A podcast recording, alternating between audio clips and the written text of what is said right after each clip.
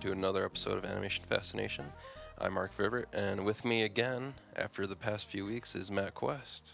Hey, everybody. The prodigal son has returned. yeah, Uh, and then we have some very special, awesome guests today, since this is our 50th episode. Returning are Justin Vactor, yeah. Matt Hardiman, Woo. John Huber, Hello. and then special pre-recorded segments are coming from Phil Shenton from across the pond in the UK and from Stanford Clark. Without further ado, if you guys haven't listened to our our podcast before, podcast because it's on the the world of animation. Each episode we feature an animated series or film from the past to present, whether it's traditionally hand drawn, computer generated, or stop motion. If it's animated, it is up for discussion with us. We'll be back in a few seconds with our new releases for this week.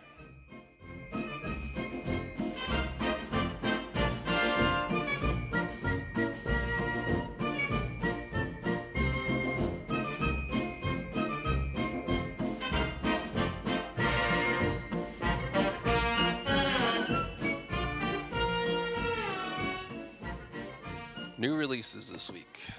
Uh, the first few I'm going to talk about are, are Disney Blu-rays that are coming out on the sixth. I know uh, Hardman got a chance to get get to look at these as well. Uh, and the the first one is my favorite. I'm going to go around and let everybody talk about the films if you've seen them. Uh, Sword in the Stone has finally come out on Blu-ray, and it, it looks awesome. All of these are part of like the Xerox era that we talked, back, I think about way back in episode 18 or or 19 with Ralph, and it it looks really good. Uh, Hardman, what did, what did you think about the Blu-ray? for having not seen them in forever. I was kind of blown away how good they look because you know with them not being like diamond or platinum editions, you know sometimes I feel like Disney kind of churns them out, but it actually turned out amazing. Like all three of them just look incredible. I was especially impressed with Oliver and Company because I feel like that one was sort of like a transition movie for Disney Yeah. from when they were giving up on animation to the computer world and kind of was a throwaway, but it, even it looks amazing. Definitely. They kind of like redid the packaging on these too, because pretty much since they've been putting Blu-rays out, it's kind of been like a uniform packaging on the back. But with Robin Hood, uh, Oliver and Company, and Sword in the Stone, they kind of redid like their box, I guess, on the back that, that has like their bonus features in it. Uh, and then on Sword in the Stone, which was nice, at least with these three releases, unlike uh, Lilo and Stitch and the Emperor's New Groove Blu-rays we got back a few months ago that didn't have any bonus features on the Blu-ray themselves. There are actually Blu-rays. I mean, bonus features on these Blu-rays. Blu-rays on the There's Blu-rays in the There's Blu-rays. Blu-rays on these Blu-rays. Blu-rays on Blu-rays on Blu-rays. Uh, but yeah, there's a, a never before seen alternate opening where Wart met Merlin, which is kind of basically it just gets you to the point where they meet quicker in the story than it does in the actual film itself. Uh, there's the music magic with the Sherman Brothers because this is, I believe, the, the first film that they worked on for Disney. I believe that that special feature was shot for when the, they did the DVD many years back. It was in standard definition, but and then also Robert was still alive. They were talking about like how, how they came up with music for the film and how for that film there wasn't really score to accompany their music, so they always thought it didn't kind of fit into the film as well as it should have. As they went on with later films, they said that like how Walt Disney was kind of their major backer and would uh, help to get that like through like Mary Poppins, like you would hear like spoonful of sugar and whatnot in the score in the background, whereas like in this you didn't hear that. Uh, there's a sing along with the movie, so for all you guys that want to sing, it's too bad we don't have Stanford on. You could this little pre-recorded segment, we'll have him sing that. So. Uh, and then there's two bonus shorts on there. There's a Knight for a day, and then the Brave Little Tailor. The Brave Little Tailor is one of the like the standout kind of classic shorts from Disney too. So definitely worth checking those out. And then there's a whole bunch of other stuff on there, and there also comes with a digital copy and a DVD. What are your guys' memories of Sword in the Stone? I remember it was a really long time ago. yeah, I mean, this is one of those I watched, you know, at my grandparents' house on VHS. So the quality back then, I'll probably watch it again now on Blu-ray and totally crap myself. so um, I'm excited to see this in Blu-ray, and I'll probably it'll probably be like watching it again for the first time because I it was so long ago that I saw this. So I'm excited for that. Kind of like what Matt said. I mean, I've seen it. I really enjoyed it. but it was a long time ago. Not like Robin Hood, which I'll have a lot more to speak on. Since it's one of my favorite Disney movies. But I'm interested to see how how it looks on Blu-ray, how the uh, the color transference, how you know how it how it made it look because those movies they were already kind of getting um, kind of bland with the color, and if they were able to pop those colors off on the on the Blu-ray, I'm really looking forward to seeing how well they look aesthetically. Um, so I'm looking forward to it, but uh, I can't really speak on it. It's been so long. I've seen it a couple of times when I was a kid, um, but Robin Hood I can definitely speak on. It's also been a while for me on Robin Hood, but I saw it uh, maybe a year ago, and the thing that stood out to me was the wizard battle, the wizard fight, where they were uh, changing each other into different animals. That one, for me, there's a lot of color in that, and when I was a kid, I remember just that standing out to me more than anything else of that that fantasy element of it, kind of the Well, I don't remember that in Robin Hood at all. what? I thought we were talking about Sword in the Stone. We are talking about swords, but you said Robin Hood. You said Robin Hood. Oh yeah. And by Robin Hood, I mean Sword in the Stone. Anyway, But so- just imagine if in Robin Hood there was a wizard battle and there was a chicken and a fox and they were turning each other into other things. So, so going from that, segueing to Robin Hood, uh, starring Baloo as Little John. I, I always remember when I was a kid, I always thought Baloo was Little John in this movie, just because it is the same same actor doing the voice, and it, he's a bear. So, I mean, I guess if you're a kid, that would be a logical outcome you would come to. But yeah, I, I watched this again last week with Patrick, and he really enjoyed it. He, he liked all these a lot. The little opening music sequence that was, that was pretty awesome. I forgot about that. I forgot how much I, I had liked Robin Hood. The this was digitally restored too, and it, it looks fantastic on Blu-ray. Uh, there's a deleted storyline of uh, Prince John writing love letters to both Maid Marian and Robin Hood from each other. That wasn't in the film. There's an alternate ending that shows more of King John returning. Uh, there's a art gallery storybook. Uh, there's sing along again with the movie. Oo-De-Lally sing along, and then there's a Ye Olden Days cartoon starring Mickey Mouse. And this one also comes with a digital copy and a DVD too. Mark, how could you forget Robin Hood? This was one of my favorite Disney movies growing up. We used to dance and sing, and I used to want to be Robin Hood as a kid, and I wanted to get the girl fox, and I wanted to be a fox, and it was the best of times. Yeah, so I mean, uh, does anyone else have anything to say about Robin Hood? Otherwise, I'm gonna go on to Oliver and Company. I do definitely. All right, go. Robin Hood is one of my favorite Disney movies of all time. I love Phil Harris's Little John. All voice acting starts and ends with Phil Harris as Little John and Baloo. But um, and Mark, I just heard you as you were, you know, just off the hand singing the little ditty. Um, there's not a day goes by that I don't either hum, whistle, or sing that little ditty. Um, I'm 40 years old, and this is one of my. I can sit down and watch this anytime. This and also Wonderland um, and Lion King. Lion King being more, I have to watch a little bit deeper. But Alice in Wonderland and Robin Hood, when they're on, I can stop and watch at any time. I'm really looking forward to this this Blu-ray release. I don't tend to go out day one and buy Disney Blu-rays. Um, I think they're a little bit more expensive than others, but this was one that uh, the exception will be made. So, yeah, I'm really looking forward to it. From that, we're gonna go to Oliver and Company. Uh, that's coming out. These are all coming out on August 6th, by the way. Just like the other two, looks great on Blu-ray. Uh, it's got two bonus shorts on there: Lend a Paw, which is an Academy Award-winning animated short, and then there's Puss Cafe. Uh, there's a sing-along mode again, and there's a bonus feature about Disney's animated animals and a making of the film too. I, I remember I enjoyed this that film a lot as a kid too. Uh, I even had like a stuffed Oliver that I still have for some reason. Gave it to Patrick. That shows how quality that stuffed animal was, at least back then from Disney Store, when, when it's like still in like perfect condition, like almost 28 years later. But yeah, I mean, I, I enjoyed that film a lot. Is, does anyone else want to talk on Oliver and Company? No. It's a cat. How could it not be awesome? With with that, uh, we're gonna talk about Magic School Bus really quick. We're gonna talk about Magic School Bus now uh, from Cinedigm, and the the new DVDs that they had come out were In a Pickle, Under Construction, Getting Energized, and Cracks a Yolk. Uh, they have a ton of episodes from the show on there, uh, and I remember was watching this show as a kid, and it was it was like another one of those fun shows that were on when most of us were kids that was a fun way to explain different scientific things. Like we had Bill Nye, and then we had that, and it was an it was a nice thing to watch that was entertaining and also helped you learn about different aspects of science. So I've had Patrick watch some of these now, and he enjoys them. So I'm glad that they're releasing these so that new generations of kids can also be taught by Miss Frizzle. Do you guys want to talk on Magic School Bus at all? Fan of the Magic School Bus books before the cartoon show, and they still have those around as well. So uh, those were always fun. Those and the Choose Your Own Adventure books were my favorite growing up. Yeah. You still read the Read Your Own Adventure with yeah, uh, I with read one Adventure this Time. morning. Those are our new releases for the week, and we'll be back in a few seconds with our news. Such a good time, oodle lolly, oodle lolly, golly, what a day. Never ever thinking there was danger in the water they were drinking, they just guzzled it down. Never dreaming that a scheming sheriff and his posse was a watching them and gathering around.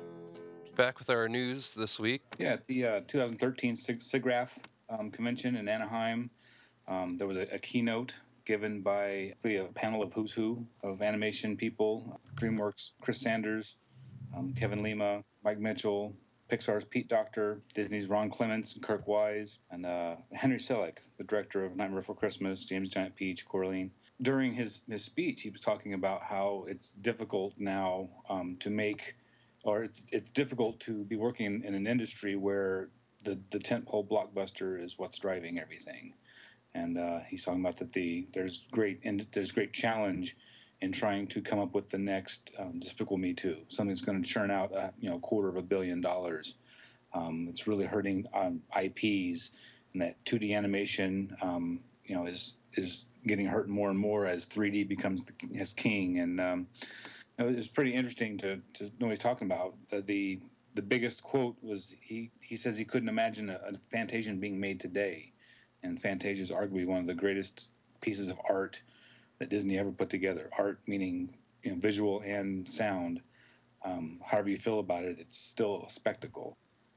Right. And uh, if you think about it, not being able, if, if animators and creators can't make or even venture out to try to create something as magical as Fantasia today, it is kind of shocking. And uh, to have a, one of the industry's you know most respected people come up and say that in front of all of his peers is uh, it, it begs to be noticed, and it, you know it, uh, it's kind of shocking, if you will.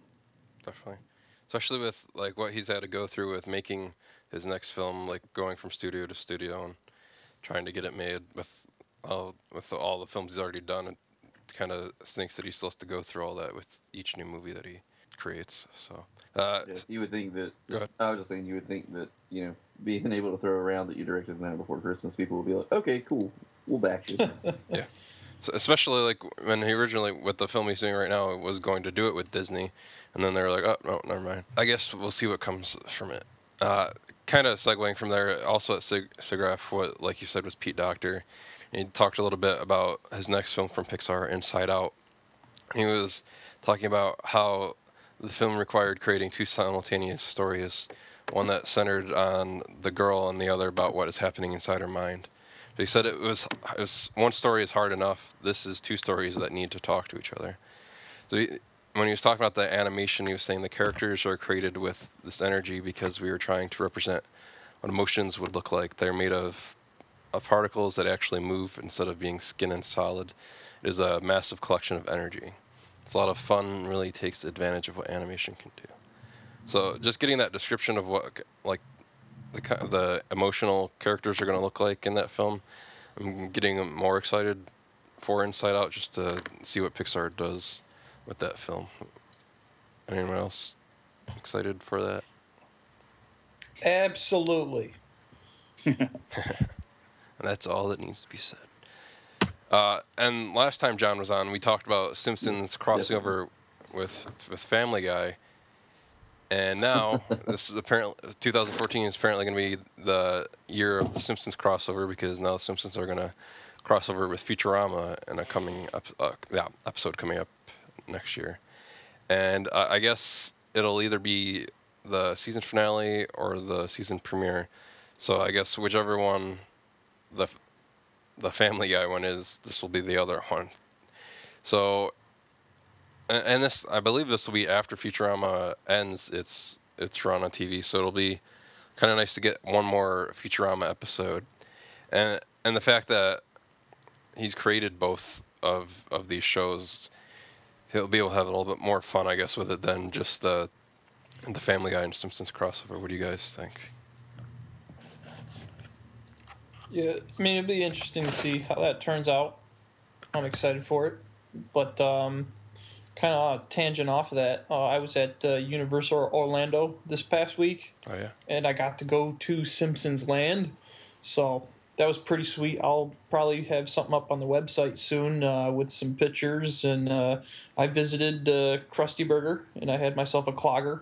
nice. So it was pretty awesome. But yeah, Simpsons Futurama crossover. Can't wait. Did you have a Duff beer as well? Duff Beer was actually still being built, and I have pictures of that. They had like a wall through Simpsons Land, and half of it was built, and half of it was still under construction. Well, at you better have at least got a butter beer at Harry Potter. yeah, that was another hundred and twenty-five dollars if you wanted to Oh, go man. to that park. Jeez. I thought they were at the same one.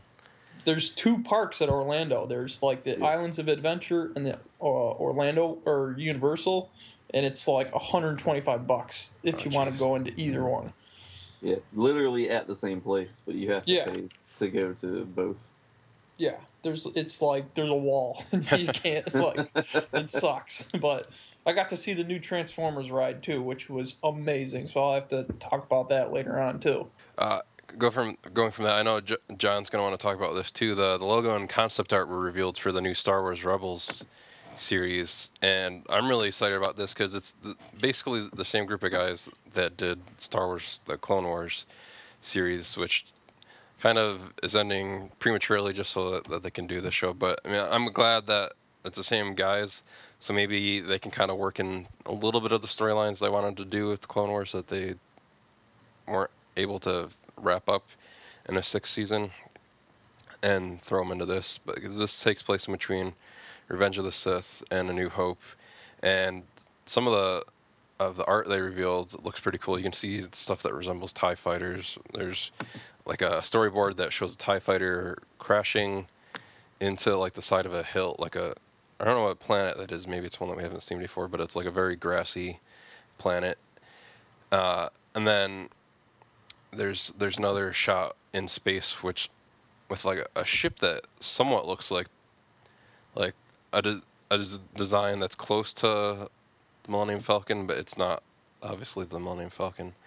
Uh, and I- I'm I'm really excited for the show, and I know that John probably is as well. What do, what do you guys think about, and are what are you anticipating from Star Wars Rebels? I'm still smarting over the fact that Clone Wars just ended, like just stopped, um, without any kind of wrap up. And yeah, they're showing those little snippets here or there. Um, and because of that, to be completely honest with you, as much as I'm looking forward to this, I'm also kind of fearing this because I don't want to get emotionally invested into something that that's going to be treated the same way, where oh we just don't need it anymore, and then to just stop it without any kind of resolution. Um, I'd still like them to announce maybe a two-hour Clone Wars finale leading up to Episode Three before they launch something that you know moves the story ahead. Essentially, it would be three three years from that point. Or actually, at the point at the end of Clone Wars, maybe two years. Um, that being said, um, it, it, I'm glad we're seeing some of the the more um, iconic images, the Tie Fighters, um, Ghost, that ship. It uh, it looks more like Dash Rendar's ship um, than it does the Falcon, but. Uh, um, and that, p- main, that main piece of art that they announced or they released, it also that one ship looks kind of like sort of the Enterprise. Oh, yeah. Um, so I'm kind of interested in what kind of ship that is. So, um, I mean, as much as I sit here and naysay and you know question whether they're going to end it and you know be the poopy sit on my hand fan, um, I'm I'm looking forward to it. Um, I'll buy the action figures. I'm I'm that guy. So, um, I mean, that's yeah. Uh, looking forward to it. Dave Filoni, please, please have an end game in place. If they say it's going to be five years, wrap it up in five years and don't drag it on. That's all I need to say. Anyone else have anything? I'm personally just excited that uh, the art looks like it's based on uh, McQuarrie's uh, sketch work. Oh yeah. um, from the from the storyboard and that promo uh, image, both of them reflect his art style. So if the show ends up looking like that, then e- even if it's terrible, I'll, I'll enjoy looking at it. I've always been a big fan of his artwork. Not not to not to be like John because he might have a lot more, but I only have a few Star Wars figures. But it's the ones that are based off of uh, McQuarrie sketches, and uh, just a big fan. I'm looking forward to that. Uh, and then the next thing we're going to touch on briefly is that Disney has renewed the Ultimate Spider-Man TV series and Gravity Falls, uh, Ultimate Spider-Man for a third season, Gravity Falls for a second season.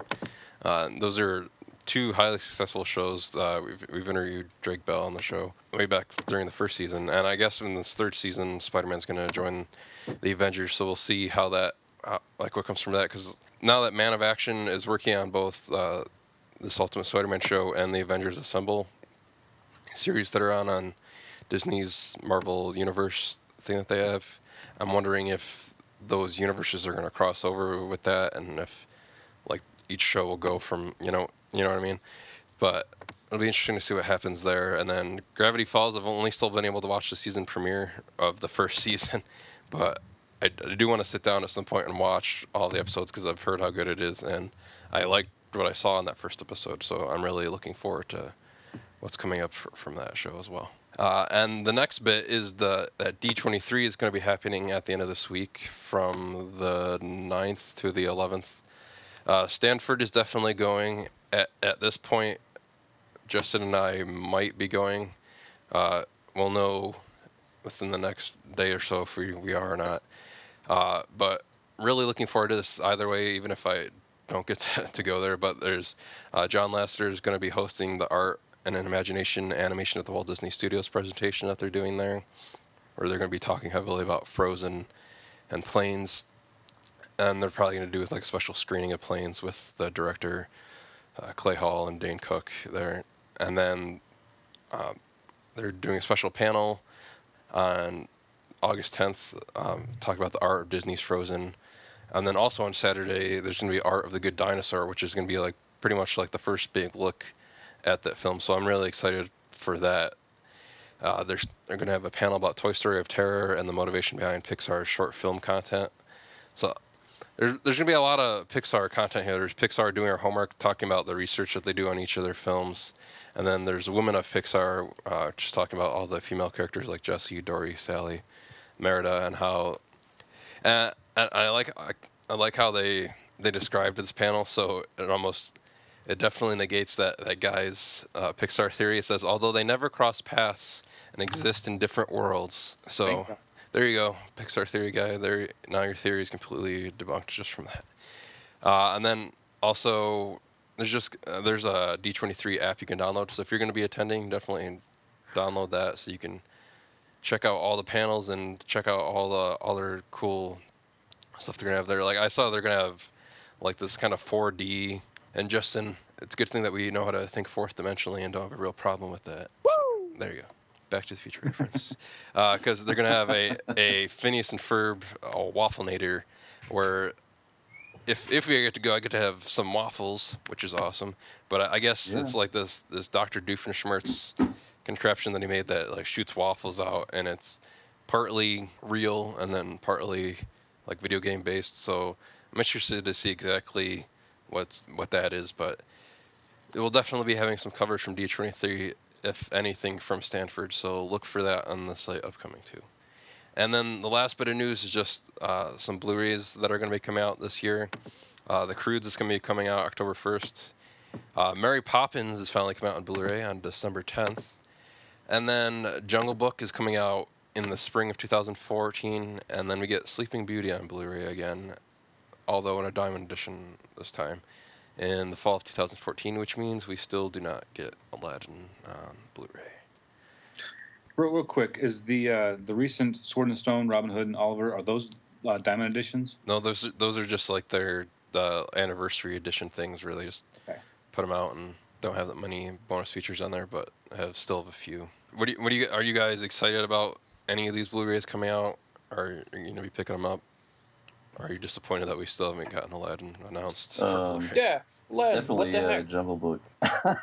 Sorry. Absolutely, especially since like we talked earlier, like uh, since I missed the UK the UK one, uh, the steelbook for it, because it's already there, and you know all the UK all the Disney releases are region free, so if you wanted to, you could buy the UK one.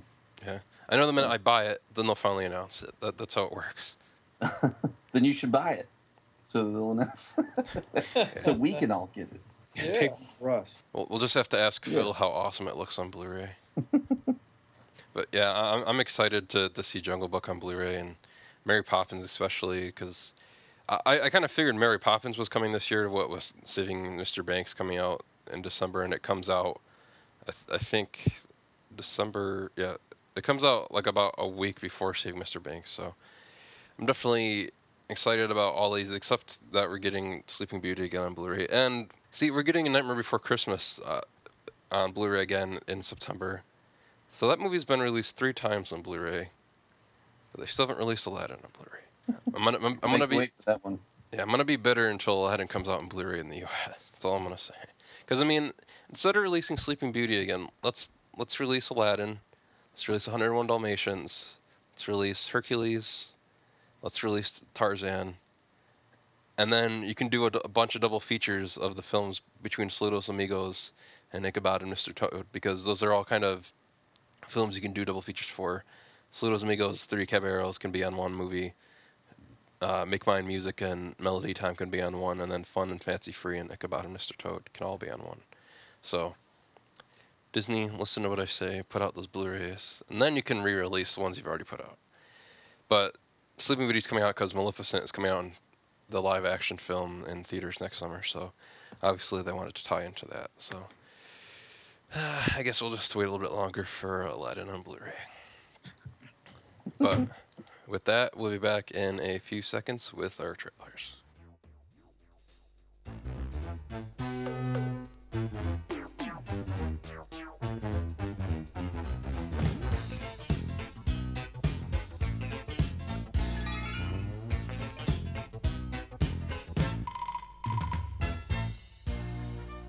And we're back with our new trailers for the week. The first one we're going to talk about is The Wind Rises.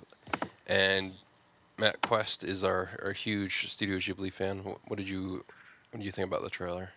Yes, uh, Studio Ghibli, awesome, always awesome. The detail um, that they put into every movie that they make is outrageous. You know, the landscapes that they paint and their backgrounds, it's just, it's great.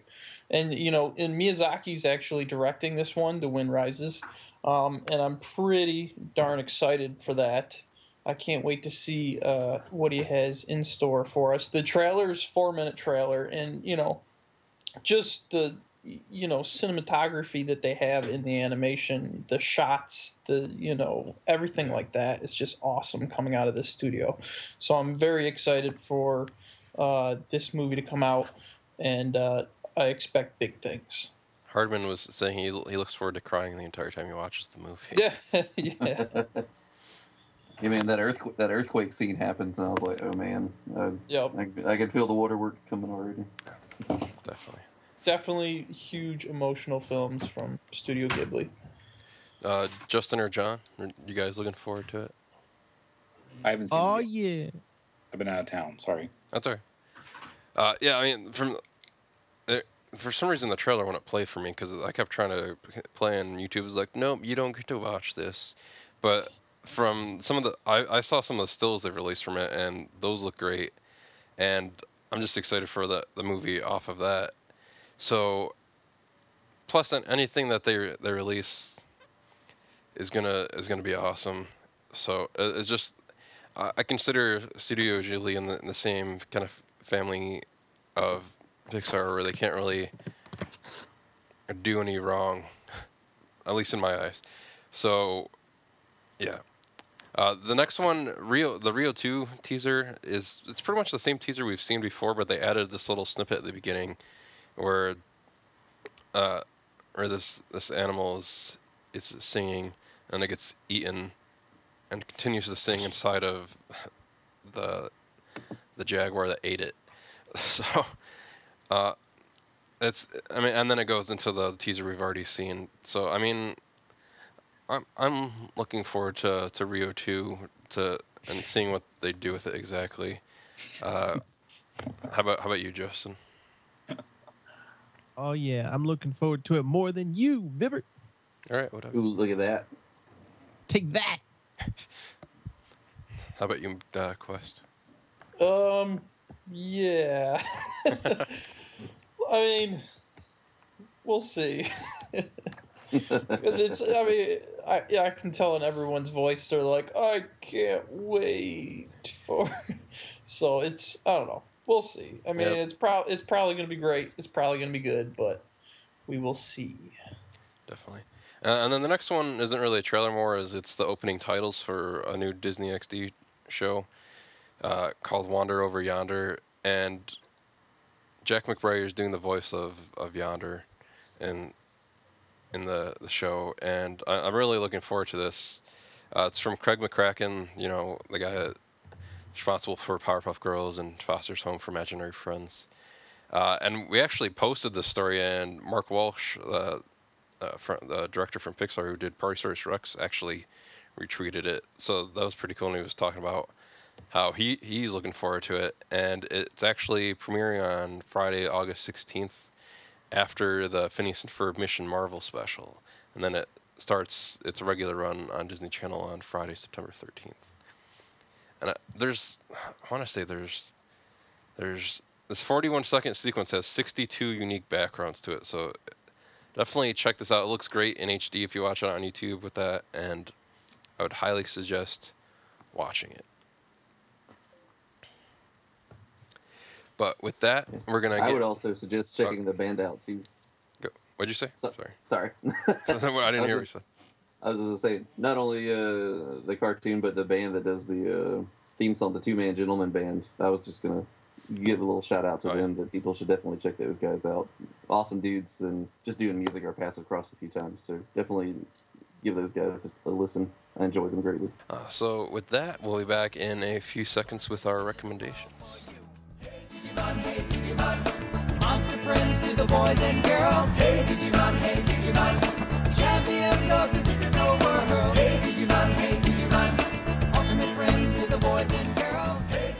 All right, back with our recommendations for the week. Uh, my recommendation this week is actually the Digimon animated series from way back when I was a kid. Uh, actually, it's got a few of the DVDs uh, the other day, but actually, if, since I got the DVDs finally, of course, two days ago I checked, and now they're on Netflix Instant. that's that's how it goes. Uh, uh, but yeah, they have season one and season two of Digimon on there. And then they actually have like the original undubbed version on there too. So if you want to be a purist and watch the the show the way it was originally aired, watch it. You can watch it that way. And I believe there's subtitles on. I haven't watched that version, but and then there's the dubbed version that was played in the U.S. Uh, and this was kind of like the the anti Pokemon at the same time Pokemon was going on. Uh, I mean, I think I ended up liking this show more because I don't know, like they had, I think there was better writing on the show at that point, and I'm gonna try to introduce Patrick to it and see how much he enjoys it as well. So I would, I would definitely suggest checking out Digimon. And uh, have did any of you ever watch Digimon when it was on? Oh yeah, I, I beg to differ on the uh, better than Pokemon. Oh Pokemon. dang! Oh, Really good story. Fight. Pokemon versus Digimon. You don't have to choose one or the other. Both games are great. Both both series were great in their own ways. What I thought was cool about Digimon for season one and two was that that was like its own contained kind of story, and they had that movie that was in between those. And then season three kind of turned that on its head and was like, oh, those first two seasons were a TV show, and then this season takes place in the quote unquote real world. That th- those kids were watching that TV show too, so I thought that was interesting how they kind of like changed up the dynamic in the third season of the show. So definitely, if you have not seen Digimon yet and you have Netflix Instant, go check it out now. It's on Netflix. Uh, from there, I'm gonna throw it over to Matt Quest for his recommendation for the week. Hey, okay, so my recommendation for the week. Um, everyone kind of knows about the DJI Phantom stuff that I've been doing lately. Um, and the video uh, that I put out that Mark actually recommended last week, the Niagara Falls video, uh, I actually submitted to a contest on mine, and uh, the results came in uh, last week. I placed in the top ten, so I did win a free DJI Phantom, which is awesome. Nice. Yep. Thank you guys for all voting. Um, and then uh, the top three was actually picked by the DJI staff. And my recommendation for the week is actually one of the top three um, uh, submissions, which is called Artificial Agent. And uh, it's really cool. I'm, you know, glad this was in the top three because it's uh, it combines, you know, what I like to do with the Phantom and like CG animation. Yeah. So it's really awesome. You know, the music works for it, the editing's great, and uh, you know, it was picked as their grand one of their three grand prizes. And I was I was I was happy that this one, but when they did announce the top three, they actually mentioned my video as a first honorable mention, and they said that it was a very hard decision between my video and another one for the top three. So I was kind of bummed about that, but I was still happy I made the top ten. Yeah. And definitely check out this video, Artificial Agent. What did you guys think about it? I, I thought it was cool. I, I like like you were saying the the mixture of the, the CG with it and how it how it had like that kind of cool kind of I don't know like spy game kind of thing going on with like the the heads up display that they had going on with the the helicopter and I, I like the cinematography in it too like the lighting and whatnot looked cool. Yeah, it's very cool. I mean the the way that it was it was put together. I mean the guy who uh, Matt Lawrence, I think, who uh, created this. He, you know, he works for a studio, so I mean he has all the skills to put something like this together, which is just it's awesome, totally cool. Tell everybody how how many views your your video got. but it well, it got picked up. It was funny because I originally submitted my video to the contest, just threw it on YouTube, you know, shared it on Facebook, and I'm like, all right, you know, I'll probably get a couple thousand views, maybe a couple, couple hundred likes, and then all of a sudden, you know, it starts getting picked up on the Gizmodo, and I'm like, what is this? And then it got picked up by Huffington Post, CBS, MSN Video, and currently my Niagara Falls video has 929,000 views on on YouTube. So I and that's that was little less than 3 weeks ago. So in 3 weeks it's gotten 900 just about 30,000 views. That's crazy. So and it's and it's probably way more than that because the video's been ripped off. Every day I go on the internet Oh, and man. someone's ripped it off and posted it like the Italians. There's like two major Italian newspaper like internet sites that ripped it off and they both have like a couple hundred thousand views on it. So Th- that it's- happened to the, the live action Toy Story guys too. yeah, so it's just one of those things where people like want to jump in on your success, I guess. And Yeah. but uh, it's pretty cool. It went all over the world. My grandfather emailed uh, like his relatives in Germany, and they're like, "Oh yeah, we saw that already." it's like what? So it's pretty cool. Anybody else want to talk about Matt's recommendation? I thought it was pretty awesome the way that the when it opens, you know, you see the um, oh god, what are they called? the DJI Phantoms, like you see them flying, but then like that first one, like you know, it's obviously an effect, but the way that the the weapon part of it or whatever opens up, it's almost it's almost like seamless. Like it was CG, the CG effects in it were pretty impressive. Yeah, it's very Um, well done. I feel like the music is a little overbearing. Like I kind, I kind of feel like they could have pulled that back and maybe made like I don't know a little bit of a of a, a different approach. But but that'd be my only gripe. I feel, I feel like Yeah. the rest of it was pretty impressive. Yeah, actually, if you go on Facebook, go look up the DJI Phantom uh, Facebook page. You can see where they announce the winners, and you can go through and look at everyone's comments about the top three. And there's there's a lot there's a lot of good comments on there if you want to browse through that. And I you know suggest people to go out and check that out too, just to see everyone's opinion on the top three, and even my video on there. So it was pretty interesting to read all those. Right on. Very cool. Uh, from that, we're gonna go to John's recommendation. Um, well, first, let me say um, congratulations, Matt, to your success. That uh, that's awesome. Um, yeah, just Thank you. Um, my recommendation is a book. Um, it's called A Grim Awakening: The Forest of Hollow. Um, the author is Chantel Remington. Um, it's a young adult book um, about a 13-year-old boy who basically is hated by everybody he comes across. He doesn't know why.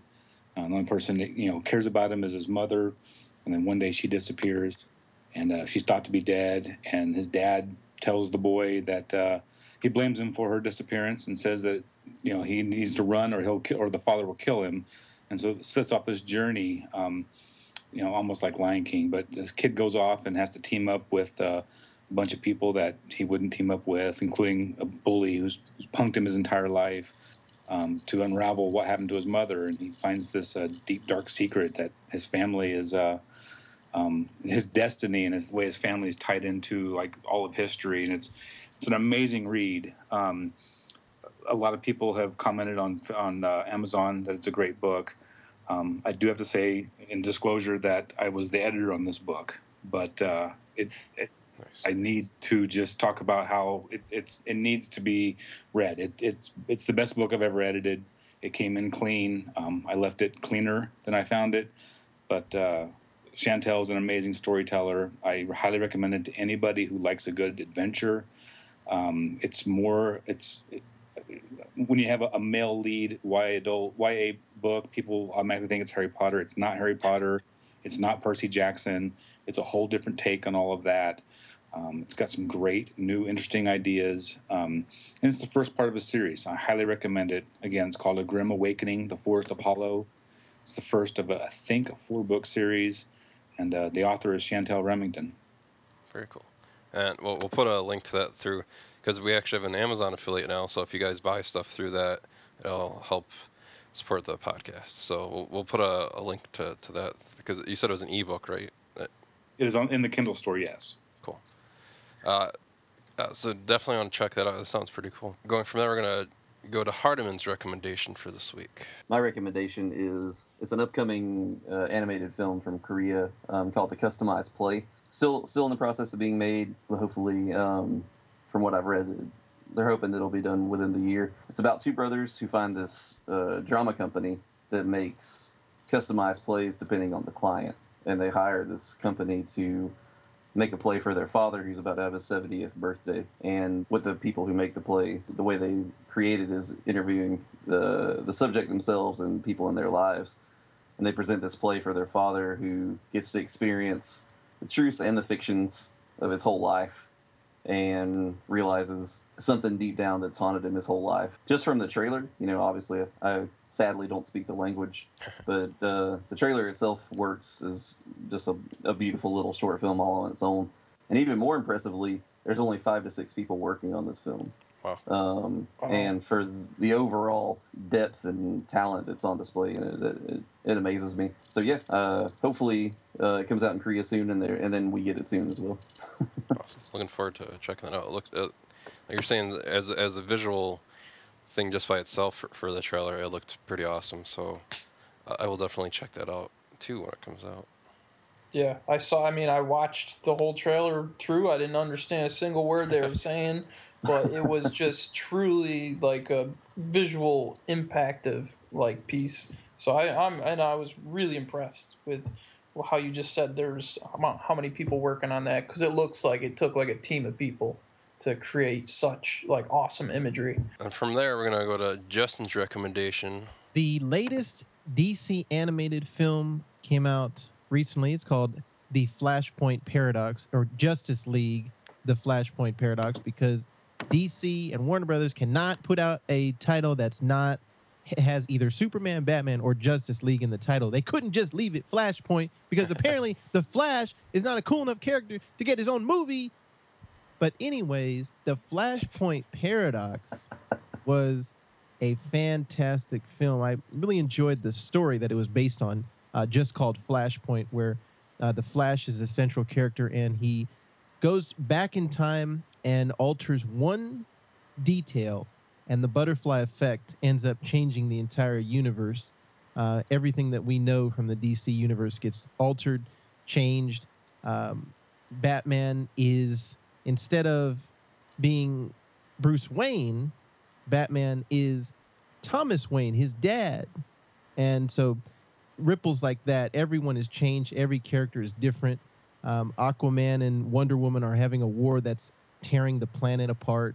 Um, so Flash, once he gets into this alternate universe, he has to then go back and change, you know, uh, alter that or fix what he altered in order to get it back to uh, the the regular DC universe, which actually leads into the new 52, uh, which is the current status quo in the DC universe where everything is altered and changed, uh, kind of a reboot for the entire DC universe. So, I really enjoyed Flashpoint. It has a lot of uh, good voice actors in it, um, a lot of people that we've seen before, like Nathan Fillion and Kevin Conroy, doing small cameo roles, and then some newer actors coming in and taking over the the big characters that we know and love. So I got a kick out of that, and I'm really looking forward to the next DC animated, which they have a little sneak peek on this one, just like they do on all of them, uh, which is going to be another Justice League movie. Like I said, they have to have a Justice League. They can't just have one character. It's going to be called Justice League War, which is the first story arc of the new Justice League uh, book that's currently out right now. So I'm really looking forward to that as well. But this one, Flashpoint Paradox, I give it my highest recommendation. And I'm going to let Mr. Mark Vibber take a look at it a little bit later. Awesome. yeah, I, I've- I've I've heard how how good this one is, and it's definitely the most like adult feature that they've put out so far. Oh, yeah. It's very dark. Very hard PG-13. Yeah. Uh, so probably won't let Patrick watch that.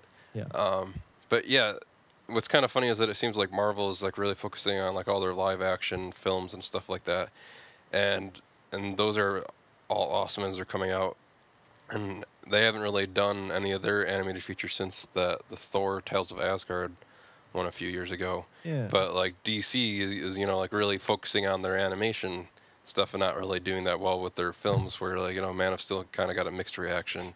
Green Lantern pretty much everybody hated even even Ralph who loves Green Lantern didn't like the the movie that much. Um, and I mean even the announcement of the Batman Superman movie which you would assume everybody would think is awesome is getting a mixed reaction too because of like not I don't know people I that's too much of a segue but uh you know what I mean? Like we're like uh, DC has been doing these films really well. They're they're animated films. Like you said it does kind of stink that they only focus on Superman Batman or the Justice League and I mean they've done two Green Lantern and one Wonder Woman but it would be nice if they you know did branch off and you know were confident in their other characters like the Flash or and I'm sad that they don't do the little shorts that they used to. Oh, they yeah. would put a little short, and it would be like um, Jonah Hex or Green Arrow. It Oh, would yeah, just be these, you know, the lesser known or less popular characters.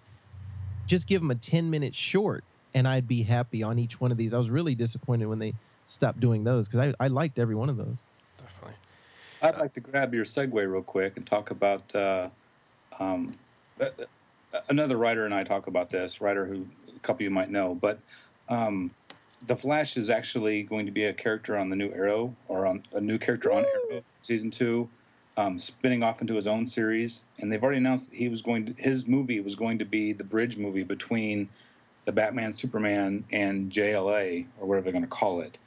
Um, but you were talking about how Warner Brothers kind of seems to like fumble these ideas and you try to shoehorn everything into Superman or Batman. Um, there's a big upswell going on right now that I'm noticing about the the title of the new movie being Superman versus Batman with no exposition as to why they're fighting each other. This is you know a new Superman who we just met, and we don't know what Batman we're going to get. It's not going to be John Blake. Um, it's going to be Bruce Wayne, but the Bruce Wayne that we all know is either you know last last seen wearing nipples or um, was blown up over you know the Hudson Bay or whatever it's called in Gotham City. Um, so I think DC's kind of fumbling on that one, but um, the TV version, the TV unit of Warner Brothers and DC seems to be really uh, popping. You, know, you may not use any of this because it's a long segue, and I'm sorry about that. That's but okay. um, I'm really pumped about uh, Arrow's my favorite show on TV right now. oh man The fact that Flash is uh, Barry Allen is going to be a character this season, and then get his own series next year, or you know, coming up. Um, I'm taking Justin's a big Flash fan. It's it's exciting news for comic book and DC fans because um, the Arrow people are doing everything right. That the show is just hitting on all cylinders every week. Um, and then you know the movies like Green Lantern, which was just god awful, um, aren't aren't. Though I loved Man of Steel, um, you know, Green Lantern just left bad taste in my mouth. But that was my uh, those my two words on the segue. Sorry. That's but, yeah. So I I guess each each studio is is thriving in different capacities and different mediums, whether it be animation, television, or film. So uh, yeah, I mean that those are our recommendations for the week. I will be back in a few seconds with our main topic for the week, going over the animation fascination history because this is our 50th episode. So we'll be back in a few seconds with our main topic.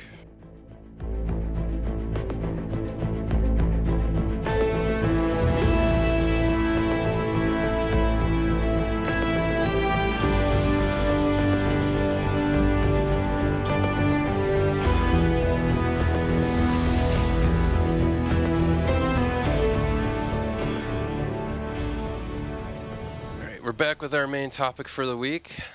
So this is our 50th episode. Starting out right here, I just kind of wanted to go do like a roundtable kind of thing with each of you guys and kind of ask you what originally fascinated you about animation. Uh, go around and everybody give us kind of like your story of why you like animation so much. Hi guys, uh, my name's Phil. I guess my animation fascination would be everything to do with animation. Um, I loved it as a kid. Um, as a lot of you have probably said, I started watching Disney films when I was younger, um, and then got immersed in every kind of animation that was out there, every Warner Brothers cartoon. Um, but the real thing that fascinated me with animation was always the process. Um, I couldn't. I was just astounded by how people were bringing these drawings to life, and how these characters had uh, had little lives of their own. And so as I grew older, you know, my my my interest in it grew deeper. Um, and it wasn't until really Pixar started making films that I started to study the process. Um, I had some friends that were doing animation at university, so I had access to the uh, technology they were using, and so got a taste of it then. Unfortunately, I left college quite early to go and work abroad, um, so it wasn't until I came back that I wanted to take it up again. Um, and so in the last four years, I've gone back to university to study it. Uh, graduated in September, um, and I'm currently looking for work as an animator, which is which has always been my dream. So I'm kind of where I wanted to be, which is nice. Very cool. Stanford. What fascinated me originally about animation was, I think, books. Believe it or not, my parents uh, raised me on a steady diet of reading, and we had a lot of great Disney books, and they were Disney storybooks. I think most of them were printed. They were like golden books or some of those big golden books.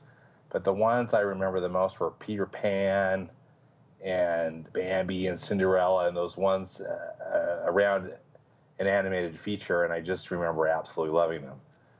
And then they'd always take me to go see the uh, Disney films because back in the day they were released in theaters every or re-released in theaters every seven years.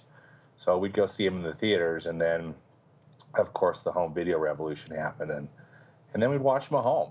So uh, i have my parents to thank for for uh, leading me in, in these good ways of, of, of appreciating the uh, beautiful art and storytelling of animation particularly of uh, the disney animated motion picture. A couple of things really stand out.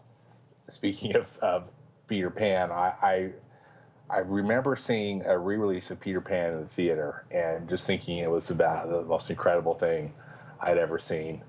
And then I also remember going to see one of Snow White and it scared the crap out of me. But I, I think I was still fascinated by colorful, moving images of it. And probably wasn't completely aware of what was happening to me, but just absolutely loved looking at at the artwork and also just about how everything made me feel from the music to the um, images to the thematic elements of it. And then probably in 1990, when Beauty and the Beast was released, I saw that opening weekend. I just was absolutely floored by it and just realizing that animation was back in full form again. I had loved The Little Mermaid. I even liked, you know, Oliver and Company and The Great Mouse Detective too from the late 80s. But I think it was after seeing Beauty and the Beast that just the happy realization that, that animation was in feature animation was in good hands again at Disney and that and that they really knew what they were doing. I just can't remember being more uh, impacted by a film to that point than uh, than seeing Beauty and the Beast on the big screen. And then Aladdin showed up, and you know, holy cow, that thing was absolutely fantastic. And I probably can't even count how many times I saw that in its opening run, and uh, how much I love that. And then I'm I'm with Mark. We need to get Aladdin on on Blu-ray, so hopefully Disney will will make that come true for us. Uh, I'm also a big fan of TV animation too. I I loved watching Saturday morning cartoons. Not wanting to age myself, but that was really that was a fun thing of my childhood is that that's when that was our big cartoon consumption day. It was Saturday morning, so we'd get a bowl of cereal and watch uh, all those Hanna Barbera cartoons and a bunch of different things and Super Friends and all sorts of stuff that were um, not so much that the art was great, but they were sure fun. And it's it's uh, it's sentimental to to think back on that, and also interesting to think about how the consumption habits have changed so much today and how you can pretty much get cartoons uh, on TV 24 7 if you want, which is a good thing. I like it.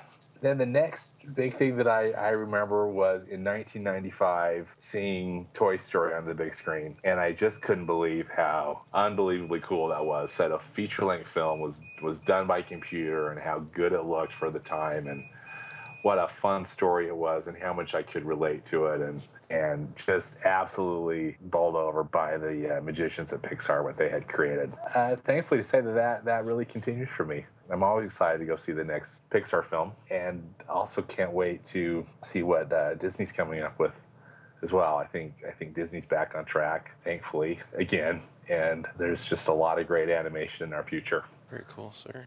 Animation is magic that is what I love about it. There's so many things that you can do in the medium of animation that you can't do in other mediums, and there's no budget that restrictions that you can have. There's no there's nothing that limits you in animation. It's only your mind, your your imagination that limits you in animation.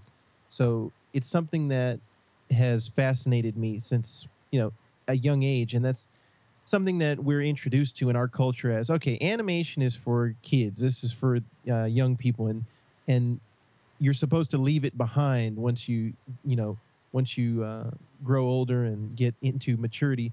But i think it's something that should should not be limited to uh, the childhood years. It, it should be something that we can all cherish throughout our time and there's animation that's for children. There's animation that's for adults. So it, animation can be for anyone, as we've discussed many times on this podcast, and this, that's why this podcast exists. So that's for me the reason I love animation is just there's no limits to it, and there's anything, and also just the different art styles that you get out of animation. It's something that you can have a completely different look uh, then you know from one animated movie to another it can be a completely different style of animation. Um, there's so many things within animation. We talk about you know claymation stop motion computer generated hand drawn. All of these forms are are interesting as well as within each one of those forms there's different art styles between those two between one artist to another. Um, it's kind of my love of comic books is kind of the same way of, of you can do so many things in that medium and, and it can you can have so many styles and you're not limited by your your um, your budget. Like i said where where in a live action you are a lot of times. So that's what i love about animation and that's really my my love of of animation and, and wanting to share it with everyone is why i wanted to be involved with this podcast. Yeah. Awesome. So i guess that's my turn now. Yeah. Yeah follow that up Oh, jeez, Justin. well, like you said, you know, animation is, you know, it's un, you know, it's not limited.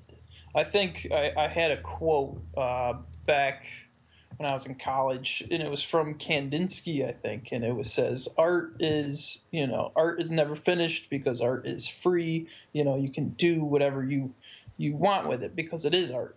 Um, but um, you know, animation fascination for me started, you know, way back, you know, when I was drawing, you know, like on my textbooks and, you know, in school, when I, you know, how you like flip the pages and just like a little flip book, I would draw like maybe like the clock or something, or just some, you know, something weird on like the corners of my textbooks. And it, you know, it's just the, the effect of something visual like coming to life. Is just it's awesome. It's cool and it's it's creative.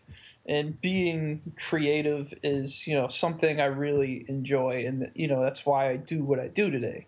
And it's you know um, the whole story behind you know me coming into the animation industry was you know i like to be creative and you know i used to skateboard and you know skate you know skateboarding for me was a really creative sport where you invented things and you did you know you were free to do whatever you wanted to. And you know during those times when i used to skateboard i used to injure myself a lot. Uh, you know to the point where i would be in a cast sitting in a chair wondering what the heck to do. And i remember, you know, I turned to video games because I just I love the visuals and just you know, uh, you know, the animation coming at you was just you know awesome. And the one that really stood out for me was Diablo, Diablo Two. Do you guys remember that? Yeah. That was a huge addiction for me. And what happened was, you know, I used to go on trading forums, and uh, you know, I was always the graphical one where I would create like a little signature at the bottom of my forum posts and uh, from there it kind of sparked you know my you know i've always had that creative spark but it kind of sparked an interest in like photoshop. And then all of a sudden you know i started seeing these animated signatures and i was like holy cow that's cool. So i just i started making these like little animated signatures. You know i taught it all myself and then you know when i was in college i was i was actually in a completely different major and i was doing uh, cad cam technologies and I, I was creating some animation but it was more uh, mechanical based and it was like machine parts moving you know because i was doing a lot of 3d and then you know when i really wasn't liking that too much because it was always like you have to make this part exactly like you want it to and i'm like well i kind of want to make something for myself just something creative. So then i i uh, joined the computer art and design major and it, i just it took off from there. Like you know designing um, you know doing your own work creating this 3d making animation for myself and not having someone say you need to make this part. Well i was creating whatever i wanted to. I was creating my own characters. I was making them move and just seeing the result of you know my hard work and the animation just the cool visuals was just so exciting to me. You know i went on and i did more uh, uh, you know i did a digital media my next major was digital media and animation and from there i was just like this is what i want to do. And then you know fisher price came to uh, out my college actually and i showed them my senior thesis and they were like well you know what? I think we can use you. And i started doing um, my first job at Fisher Price, I was doing storyboards for animated films, for animated short animated films, and from there I was like, you know I can do this for a living, and I've done, I've worked on so many different projects at Fisher Price. I love doing it, and I always love just seeing, you know, what I've accomplished and seeing those moving, you know, the moving images coming at you, and just how cool it looks, and how you know your imagination just comes to life.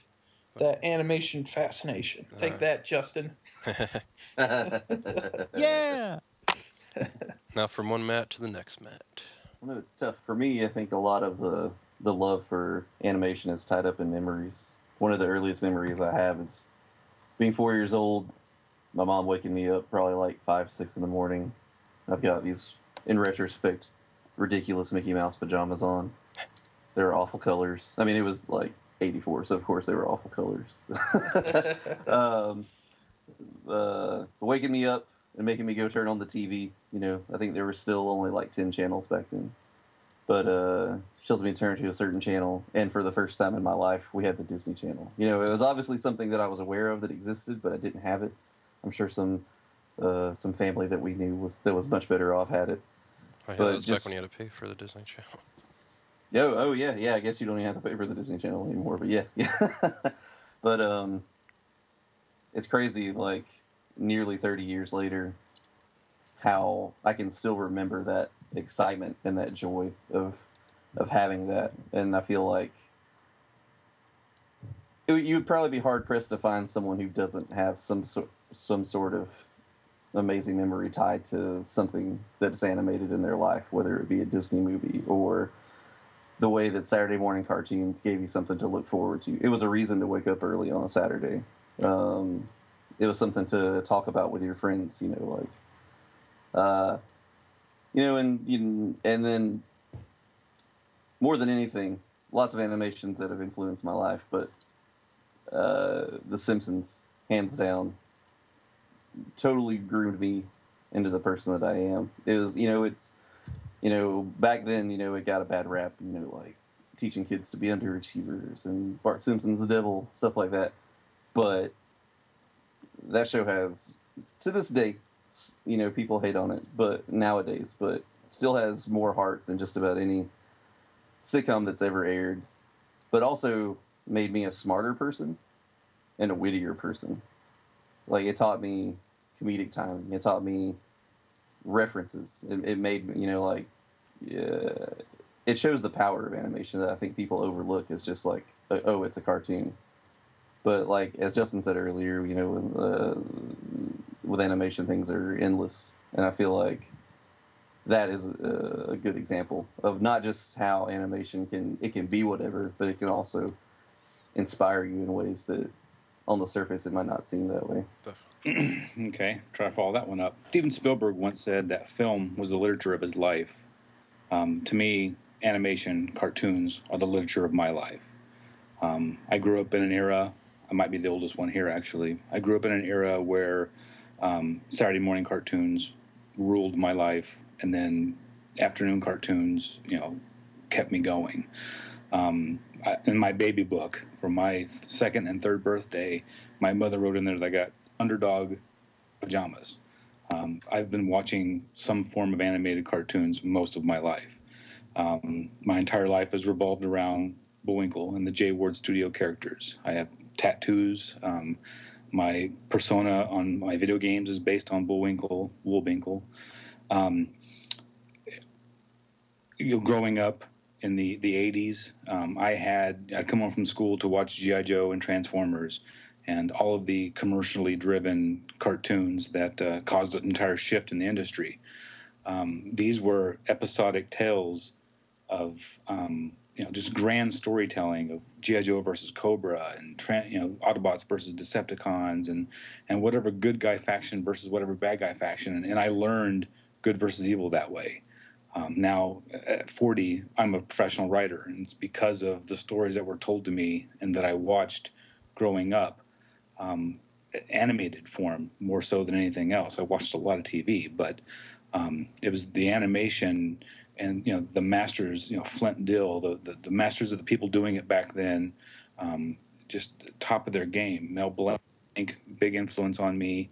Um, all the old Looney Tunes characters, big influences, and they shaped me who I am now. And so here I am at 40, being able to write for a website like you know Animation Fascination, sit here and talk on a podcast, you know, with with these guys, um, with you guys.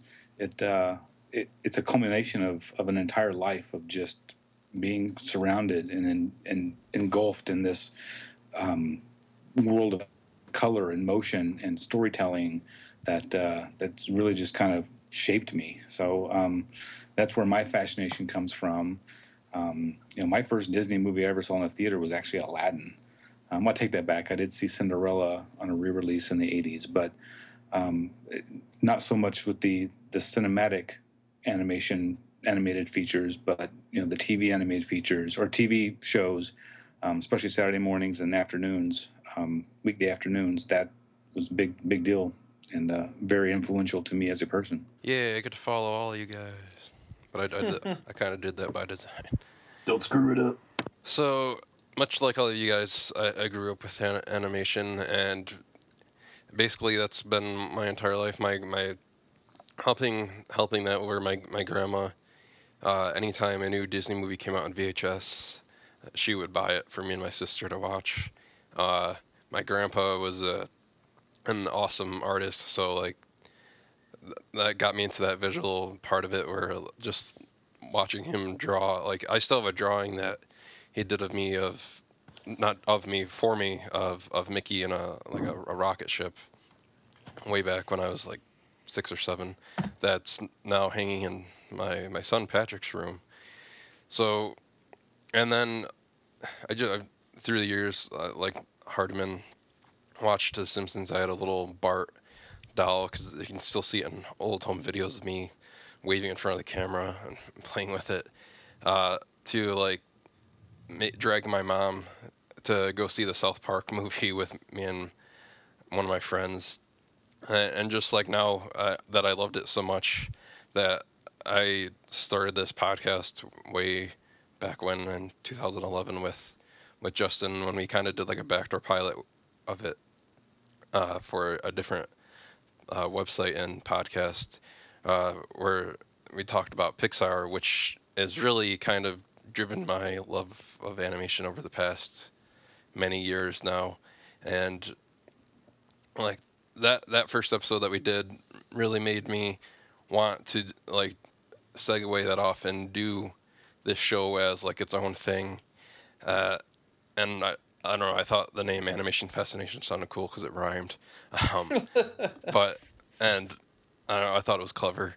But I, I liked I liked that I get to do this show with you guys and talk about it and have a place to kind of nerd being nerdy about animation and you know not have to worry about like if anybody's like you know judging me for liking watching cartoons no matter what age we are i mean i think matt is the youngest by a few months and then and then then then myself and then justin and then hardman and then john. But uh, we can all come together no matter what age we are because of our love for this medium. And i've i other people have probably said it, but I heard Andrew Stanton, like you know, he gets adamant about it, say that animation isn't a genre because it can be any genre. It's it's a different, just a different medium storytelling. So it can be animation can be a comedy, it can be drama, it can be horror, it can be a romantic comedy, it can sci-fi or anything you want it to be. So it's I think it's even more escapism than a live action film because you truly can do anything in your imagination with with animation. So I, I, like that and the fact that I can now pass on my love for animation to my son and have him watch these old films or old shows that I watched and hopefully have him do the same thing later on in his life. So I'm glad that animation exists. I'm glad that it has given uh, Matt Quest a, a career in it and that it can, you know, just give us all that kind of basically give us uh, like an a thing to just kind of sit there, be in our, our our own world, and something that makes us happy when we watch it, and no matter what. So that's why I like animation, and I don't know if you guys could could hear in my throat, but I was I'm getting I'm a sensitive guy. A choked up. Yeah, I'm a sensitive guy, so you, yeah, you can kind of hear me maybe start to get a little dusty in the room. So yeah, uh, that's my animation fascination. Uh, so so going from there, uh, like I kind of talked about the beginning way back when uh, the first episode we did, we talked about Tangled.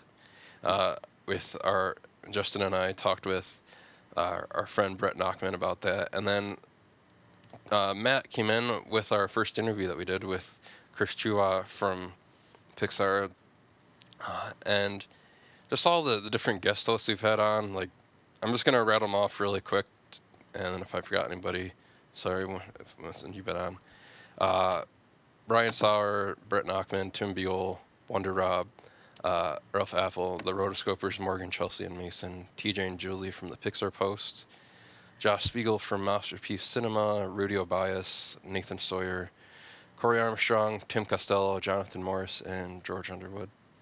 So thank all of you guys for coming on and you know helping us out at different points, talking, whether it be about Nick, the Nicktoons or the Disney Renaissance era, or uh, recently Justin, Matt, and I talked about the Disney Afternoon, or just just anything that we we've talked about, and then And the thing I can say for the interviews on here is that if you guys ever want to have someone on your show, Twitter is like the best thing that kind of exists for something like that is because pretty much all these people that we've interviewed on the show at one point or another, I've just sent them a, a Twitter request saying that that we were fans of them and we would like to have them on the show. Would you like to come on? And we either got a yes or a no. Uh, I mean, some people I've asked and they've said yes, and we still haven't had them on yet because they're still scheduling that. But I mean, I have to thank Twitter for that for all the people that we have had on. And again, this is gonna be a list really quick. Uh, Chris Chua, Austin Madison, Jason Marsden, uh, the Pizza Planet truck crew, uh, live action Toy Story guys, uh, and Jesse, Hal Hickel, Drake Bell, Darren Butters, Bill Farmer, uh, Goofy, Alex Mandel, Cal Brunker, Eric Ely, Tara Platt, Yuri Lowenthal, and uh, the fact that that Phil got to talk to Peter Lord. I mean, I mean, I got to meet him last year when I went to a screening, but that, that was even cool that you, that he got to interview him for a show, and I'm glad we've had the opportunity to talk with all these people because if we didn't have the podcast, you know, we'd uh, probably wouldn't have had the opportunity to talk to these different people that we have geeked out about or listened to do voices on something once, once or another. Like Matt, you remember when we were we were interviewing Bill Farmer, uh, like how I started laughing just after when he was doing his goofy voice. Yeah, I mean that was you know one of our truly memorable moments when we had Bill Farmer on. That's that was definitely a favorite for me, and you know just to hear that you know iconic voice come over, you're like, what is happening? so yeah, it was definitely some special episodes.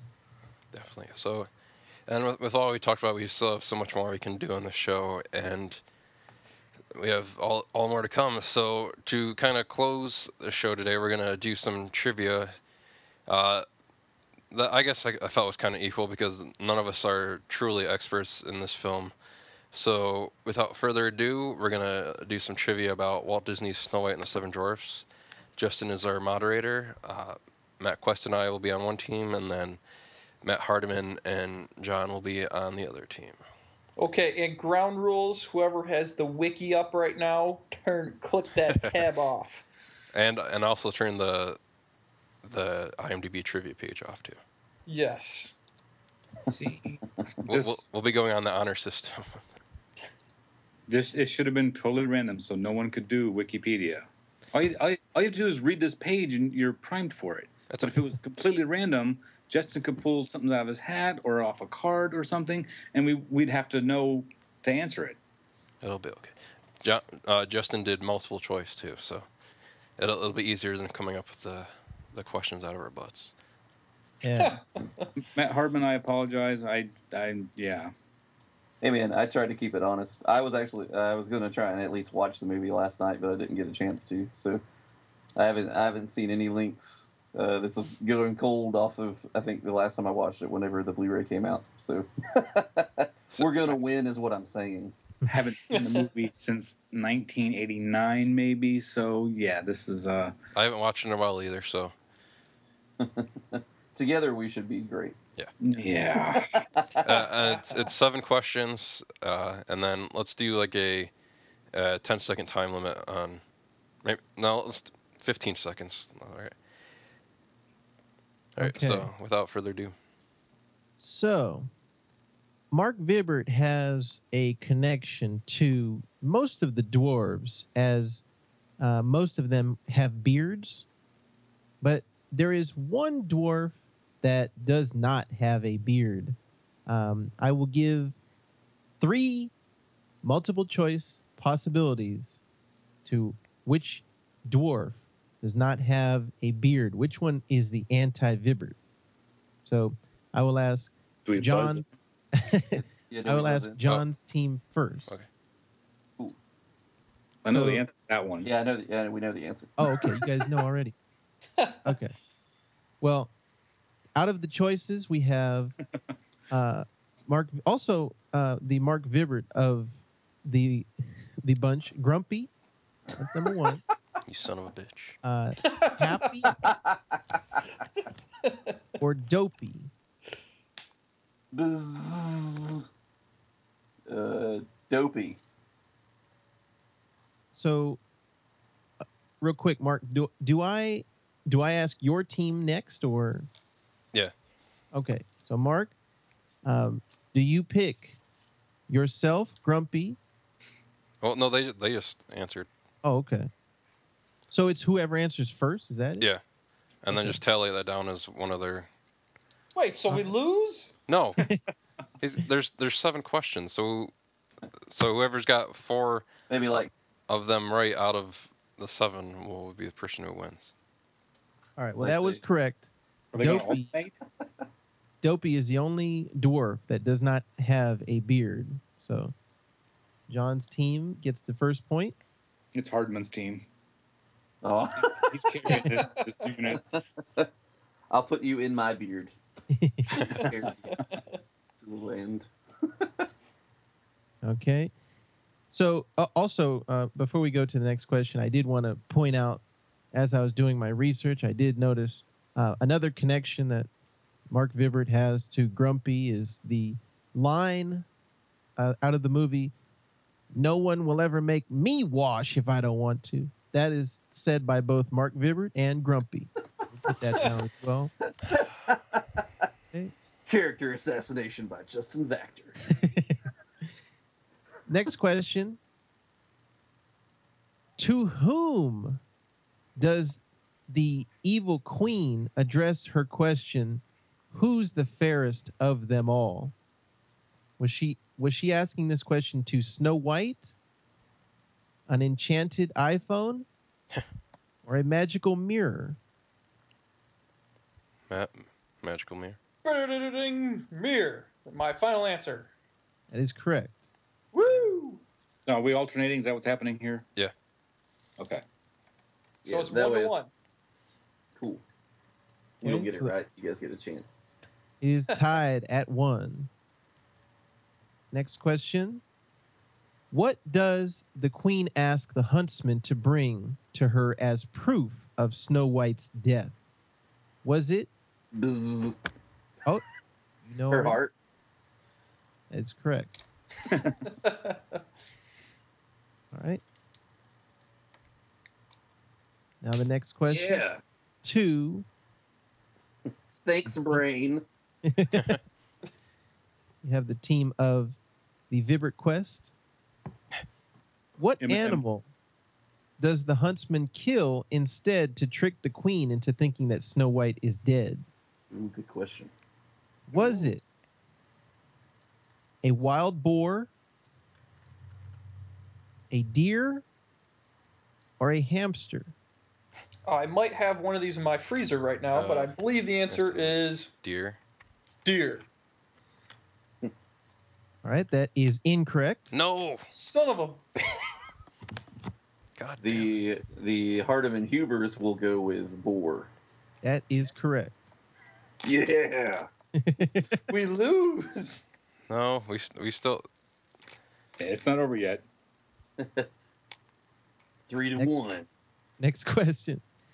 So Snow White lives with seven dwarves who keep her safe. Seven Vibberts. In the Disney version, they all have names. Can you name all seven dwarves? This one is not multiple choice. Mm-hmm. Ooh. Oh. I can name four. So wait, does this go out for anybody? Oh wait, okay, it's it's our team. Okay. I forgot that we answered you guys' question. Sorry. Remember, you have you Um, have 15 seconds. Oh man. okay, go with your four, John, and I'll if I'll see if I can think of the rest of them. Grumpy, Sleepy, Dopey, Doc. Bashful. Um Sneezy. And There's one more. okay, let's look at all the Grumpy, Bat the ones that we've said. Grumpy, Bashful, Dopey, Sneezy, Doc, Sleepy. What's the time And- at, Justin? That's, that's Uh, 15 seconds. That's it. ah. Yeah, you're past. All right. So You can the team of can't Quest do that and and give us Vibbert 15 seconds. I told you 15 seconds at the beginning. We got six 15 of them. seconds come with That's- seven names without multiple choice. yeah, and the two team seconds Dipper and name A movie that came out like 90 years ago. Yeah. All right, Mark, So go. us now you just gotta Get know 'em, one of them. Happy, Name dopey, all grumpy, doc, sleepy, bashful, sneezy. Happy. we you can't win. steal that one. We gave you all the answers. You didn't say happy. We gave you the other six. And speaking of six, we are on to the sixth question Ooh, What's the score? seg- What's the that's a good score? segue. It's right now. The team, two. the team is the team of John and Matt has three. The team of Mark and Matt has two. It's HH versus MM. yeah. Okay. So, the as we stated earlier, the seven Vibberts often occupy themselves during the day uh, while they are away. What is the occupation of the dwarves? Are they hunters? Are they miners? Or are they gardeners?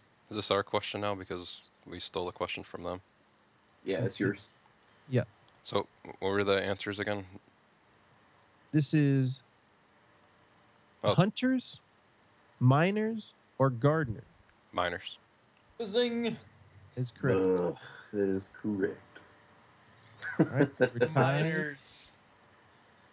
Tie game. Hi ho, hi ho. Oh, this is this is a good game actually. Yes. We got tiebreaker coming up. Justin, what is it? Where do the dwarves put Snow White when they find her dead? You mean like the mm-hmm. actual thing, or Is this multiple choice? Is this for everybody? What's yeah, the rules? Can we can we all do this at the same time? Since this is kind of a tiebreaker one. Yeah, and this one there's no It multiple took us choice. The other one. The rules are stipulation to change at any moment. Yeah, Hey, Justin, count. glass coffin? Justin, count down. Glass case. The table. It is. Yeah, it's the glass coffin. No, they lay her on a table, right? It's, it's a glass Glass coffin. coffin, Matt. glass coffin is correct. Yeah. Damn. It can be used as a table. After. Well, yeah. So it, it seems that that Hardman and John have won. This is correct. Damn it It was a close one. Uh, Podcast high five, John. what'd you say? Said podcast high five to John. Yes, the podcast will now be renamed Animation Fascination by Matt Hardman and John Huber Yeah. The next 50 episodes. for the next 50 episodes. I didn't know that's what we were playing for. Until we reclaim our title in 2016. Jeez. But yeah, that, so that's our trivia for uh, our nice little 50th epiver- epiversary. Uh, hope you guys enjoyed that. Uh, uh, so don't forget, you guys can follow us individually on Twitter. I'm at Marc Vibbert, M A R C V I B B E R T. And I am at QuestPact, Q U E S T P A C T. Justin, where can they find you? I am Vactor, which is my last name, V A C T O R. And if you're interested, you can also find me posting daily geek pics over at screenrant.com. Oh, when you can't find me down at the docks, you can look me up on uh, Kappa Narcolepsy, which is really long, and I hope you can just get it phonetically. Um, I also post regularly at the HD Room. And uh, I'm at Wullbinkle, W U L L B I N K L E. And I also write for HD Room. And then if you guys want to follow the show itself on Twitter, you can follow us at Animated Podcast. Uh, feel free to email us at animationfascinationpodcast at gmail.com. You can visit our site at animationfascination.wordpress.com. And you can also like us on Facebook and just by searching for Animation Fascination. Uh, and like I said earlier in the show, we are now have an Amazon affiliate. So if you ever want to buy anything from Amazon, go to our website, click on through that portal link, and you can help contribute to keeping our site around and whatnot. So that that's our first 50 episodes. Uh, had a lot of fun times with it. Hoping for even more awesome stuff in the next 50 episodes and more improvements to the site and podcast itself. So for myself, I'm Marc Vibbert, Matt Quest, and our guests Justin Vactor, Matt Hardiman, John Huber, Stanford Clark, and Phil Shen. Thank you guys for listening, and make sure to tune in again next time, guys. Later. Woo! 50, 50, 50, 50. I'll take it in, but don't look down. Cause I'm on top of the world, eh? I'm on top of the world, eh? Been waiting on this for a while now. Paying my dues to the dirt. I've been waiting to smile, eh? Been holding it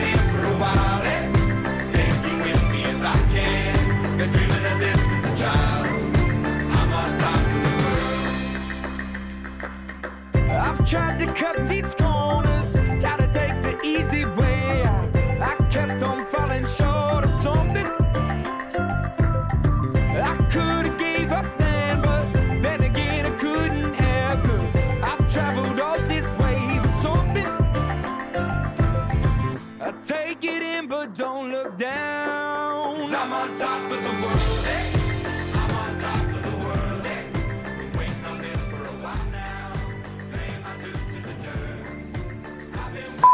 I don't want to cheapen your your show. oh, I want to cheapen it. That's fine.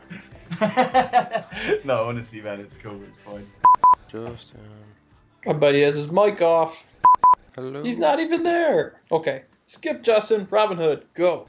Oo-De-Lally. I really loved the wizard battle in Robin Hood. It was my favorite. I'd be happy to. I just don't want to bore everybody to death. Is he eating the microphone? I don't know. His heart just failed. Is he dead? Well, Oliver and Company.